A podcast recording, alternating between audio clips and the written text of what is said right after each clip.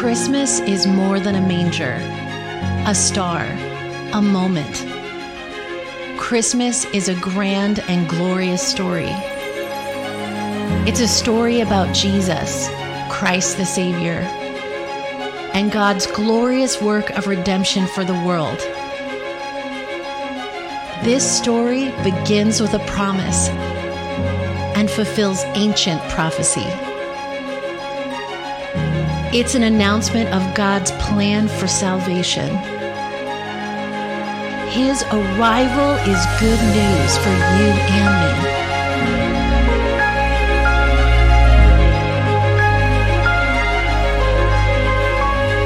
And that's what we've been studying through as a church the, promise and the prophecy, the announcement, and tonight the arrival.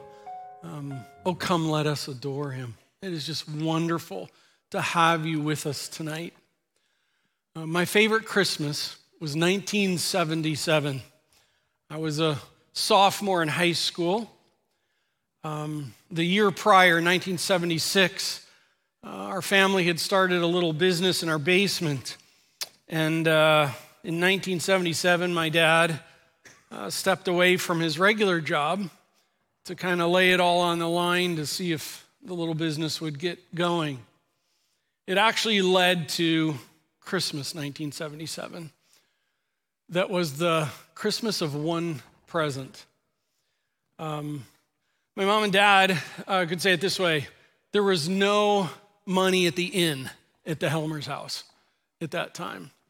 And in fact, I learned later that my mom and dad had gone to um, my uncle and borrowed some money, borrowed some money to keep food on the table, and also borrowed some money for us to be able to have some Christmas gifts. I'm the youngest of three brothers. And I still remember the evening when mom and dad pulled us all together and we knew things were really tight. We didn't know really how tight they were. Uh, but they said, here's the deal um, this Christmas is going to be one present under $20, and you are welcome to give us any suggestions that you might have. It was a pretty easy answer for me after I thought about it. I wanted a light blue Adidas duffel bag. I mean, it was the thing at the moment. And it particular being that at the time it was basketball season was getting underway. And during Christmas and New Year's was the time where we would go, and even though school was off, we'd have back, basketball practice. And so I still remember the, the first time I went off to uh, practice with my new light blue Adidas duffel bag. And uh, it was a pretty cool moment for me. I, remember the second time that I went that week with my light blue Adidas duffel bag because after practice, when I came out in the locker room, it had been stolen. Yeah, feel bad for me. Absolutely feel bad for me. I hope that person enjoyed it. Not. Um, not bitter about it. Actually, it's interesting. I started by saying my favorite Christmas was the Christmas that the one present I got got stolen the second time I used it. As I think about that, the best gifts are wrapped in reality. There's a story that surrounds it.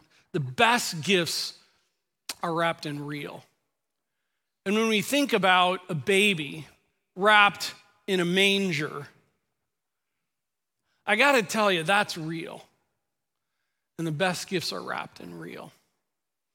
I just want to take a little bit of time focusing our attention on Matthew chapter 1. If you have your Bible with you, would you turn to Matthew chapter 1? If, if you didn't bring your Bible with you, feel free to grab one of the Bibles there in the seats. It's page 757. It's the opening verses of the New Testament. Matthew chapter 1 is not normally the chapter of scripture that is read like on Christmas morning before you open gifts. It's usually not even the passage that's read on Christmas Eve or Christmas Eve Eve uh, at Christmas time. Matthew 1 is kind of a unique chapter. And it's unique with the Christmas because there is no, well, there is no traveling to Bethlehem in Matthew chapter 1. There's also in Matthew chapter 1, there's no story about the no room at the inn In chapter one, there's no star. In chapter one, there's no shepherds watching their fields at night. There is the arrival of Christ.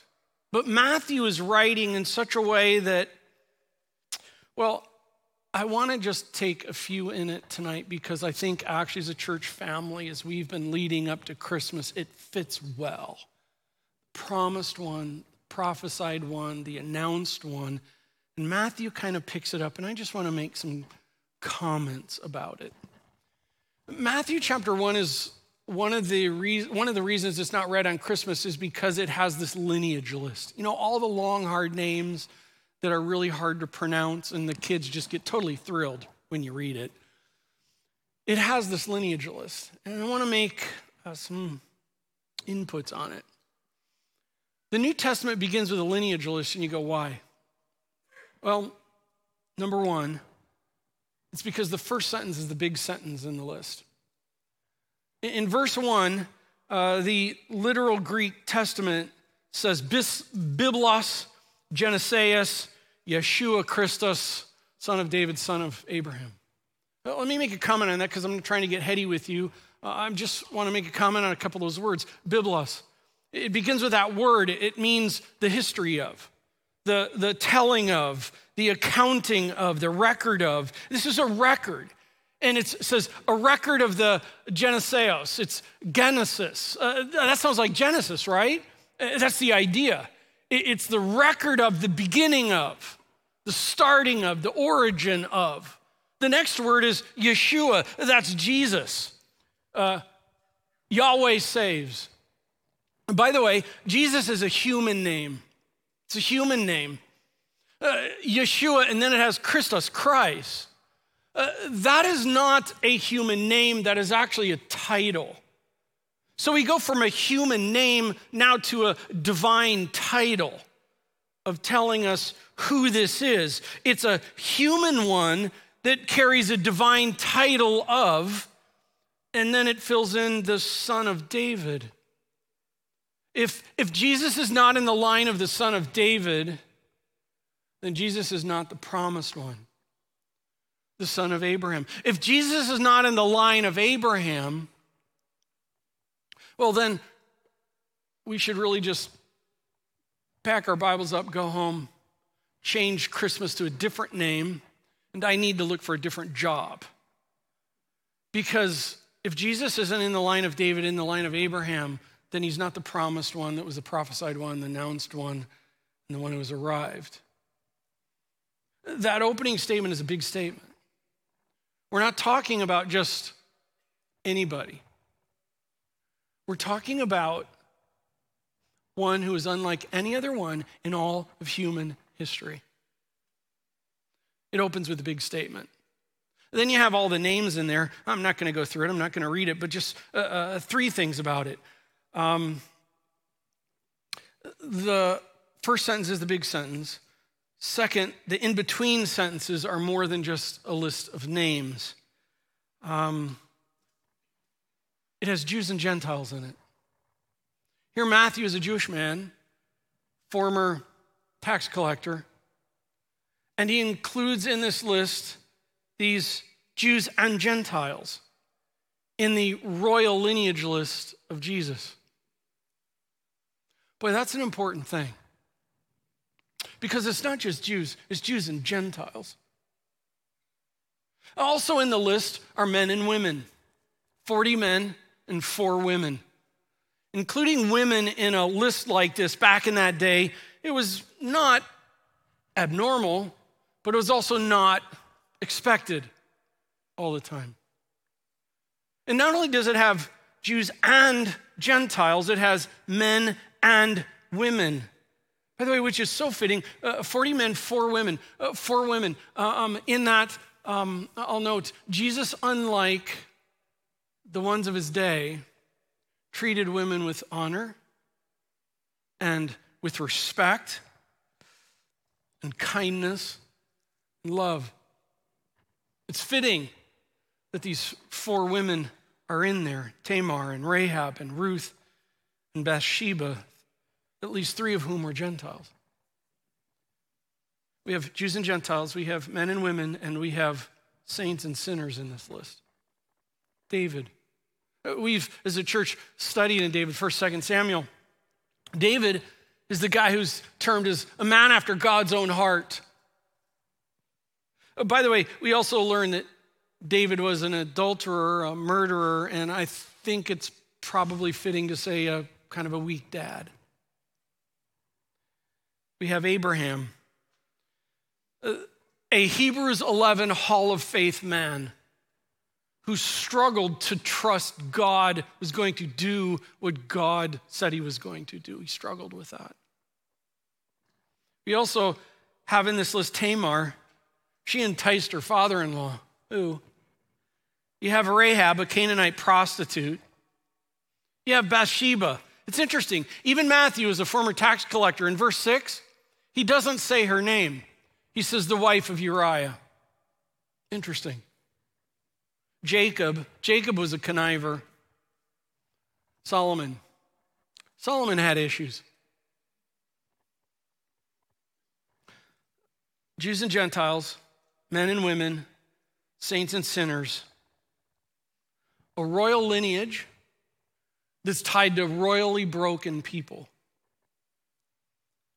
And that gives me hope. That should give us hope.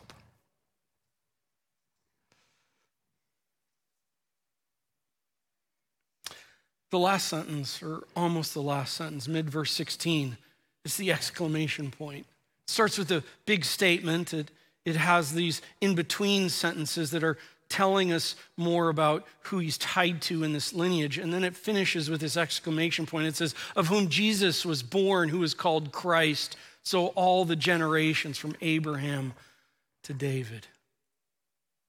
Here's the point this Jesus who was born, who we celebrate at Christmas, comes from a royal lineage. Oh, it's a royal human lineage, which is important to understand in light of what's about to come next.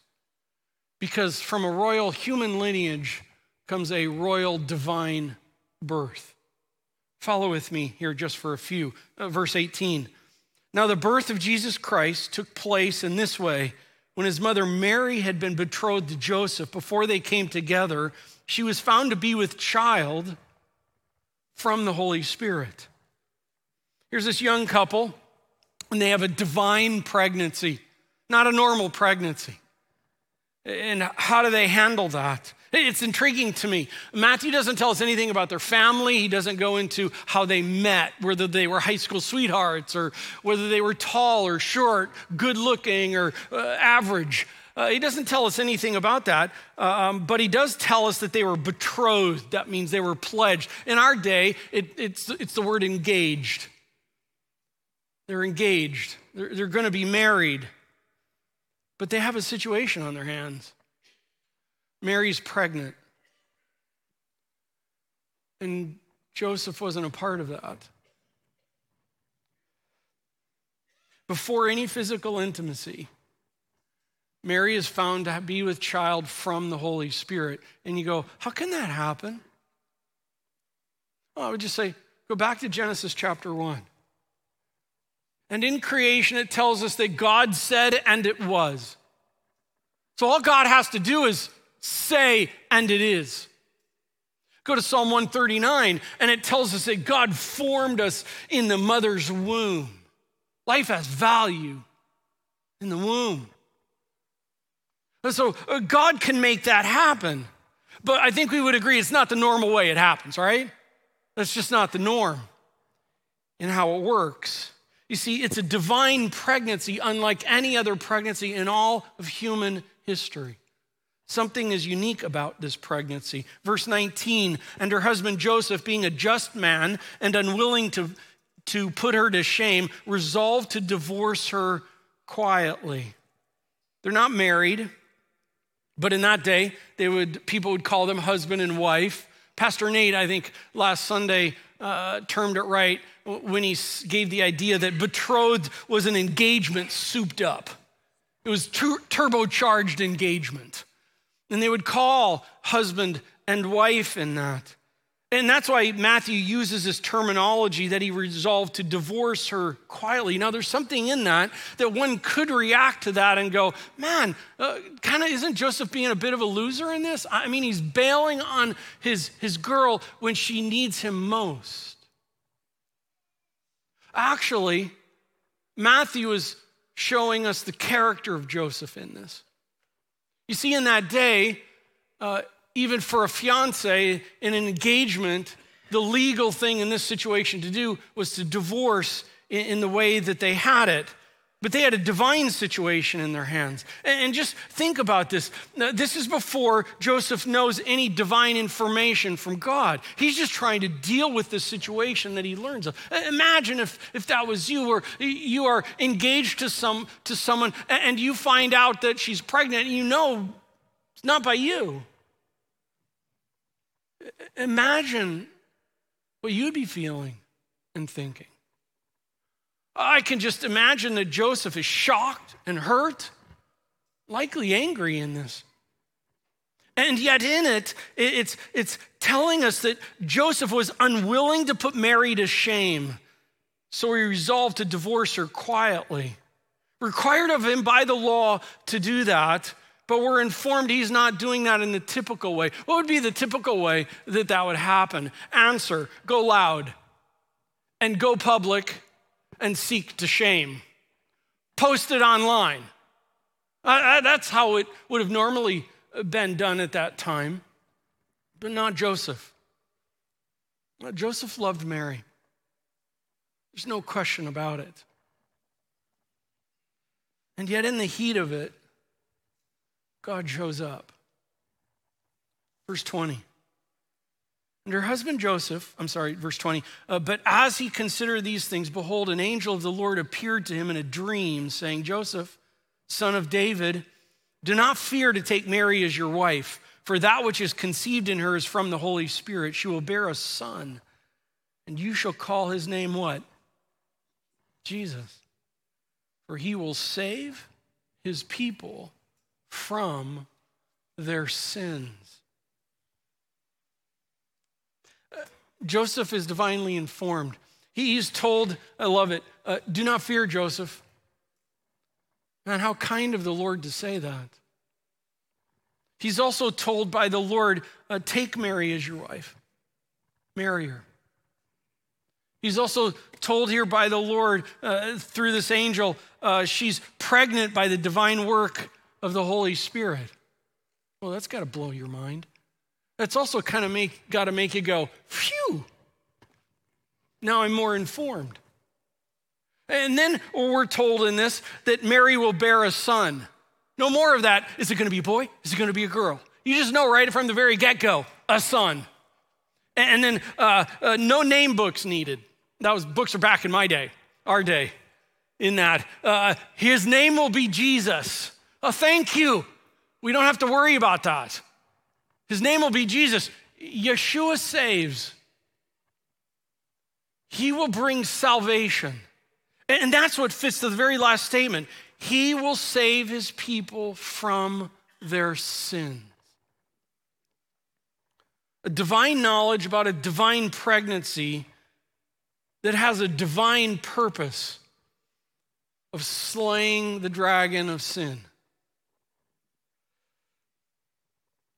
I will note that the angel doesn't tell Joseph that this baby boy will immediately sit on the throne of David. Doesn't say anything about that. He doesn't say anything about he will bring global peace. It doesn't say that he will quickly uh, bring everybody's best life now.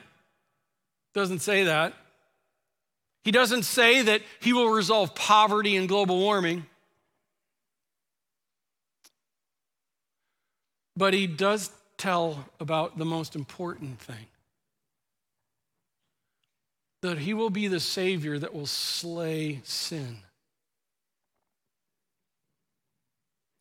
Friends,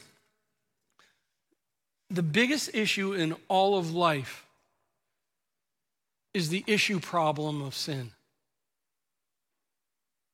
There's a lot of things we're talking about nowadays that are problems in our world.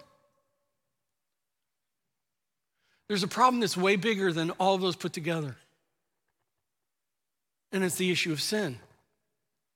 Romans 3:23 all have sinned and fallen short of the glory of God.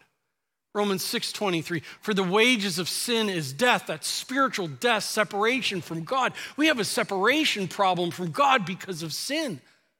And we need a savior. And by the way, Ephesians chapter 2, it can't be done by works. No one can earn their salvation, it's impossible.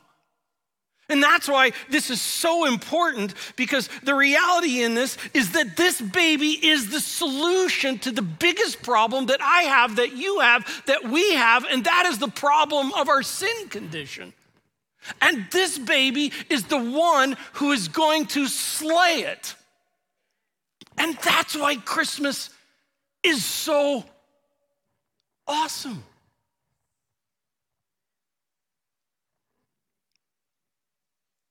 You see, it takes a divine person, it takes God in the flesh to deal with sin. And God so loved the world that he gave his only begotten Son, that whosoever would believe in him will not perish, but have everlasting life. That's why Christmas is so magnificent. That's why Christmas is so, oh, behold the glory.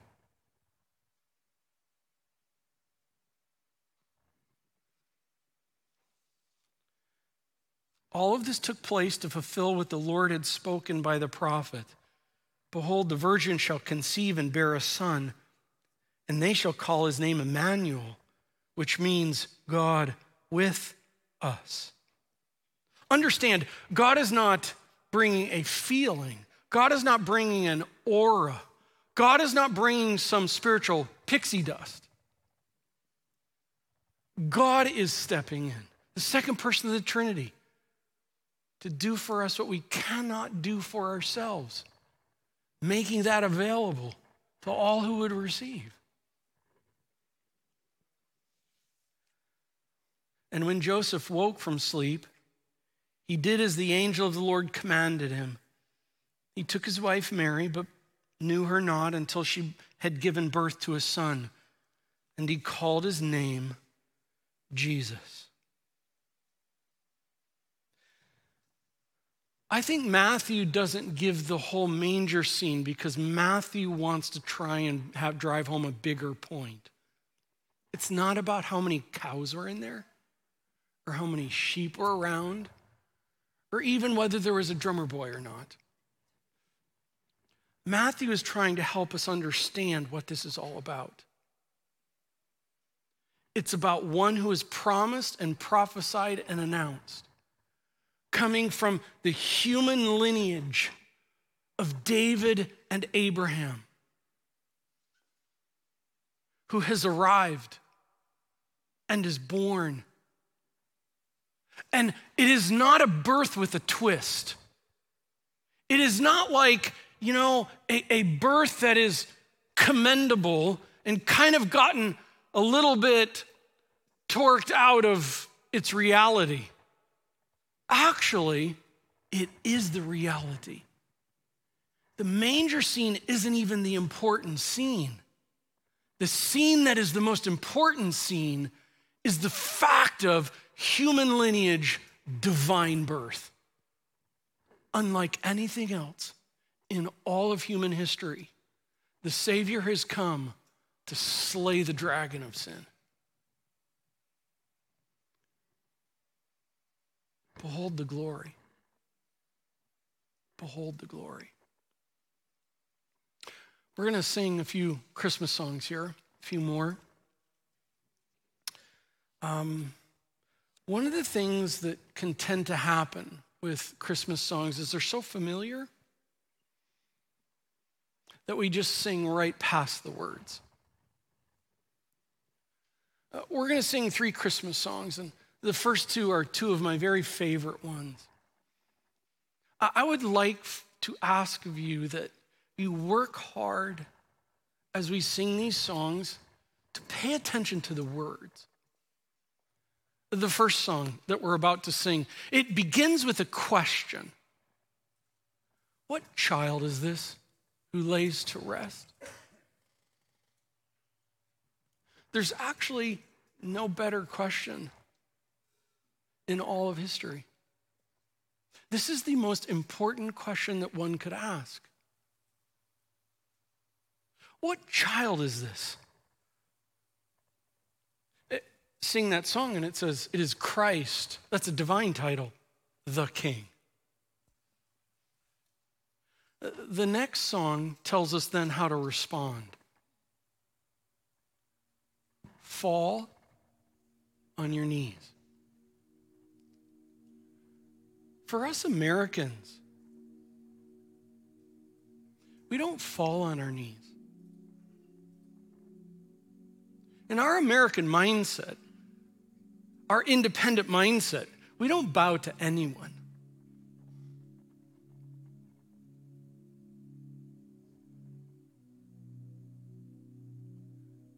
But the song begs us to fall on our knees before this one.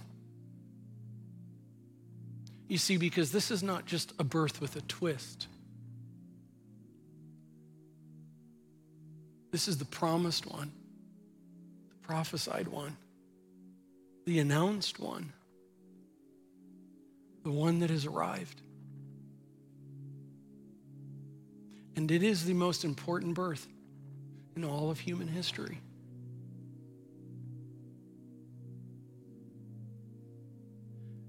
And a props to this one, a high five to this one. It just doesn't fit. Let's pay attention to what we sing here. Listen to the words. Who is this child who lays to rest? Is he really worth falling on our knees? Lord, thank you for Christmas. Thank you for the act of Christmas, the glorious work of the birth of Christ. Because the birth of Christ led to the death of Christ on the cross, which led to the resurrection of Christ from the grave, which led to the resurrected, glorified, magnified Jesus Christ being the one who reigns over all. And if that is true,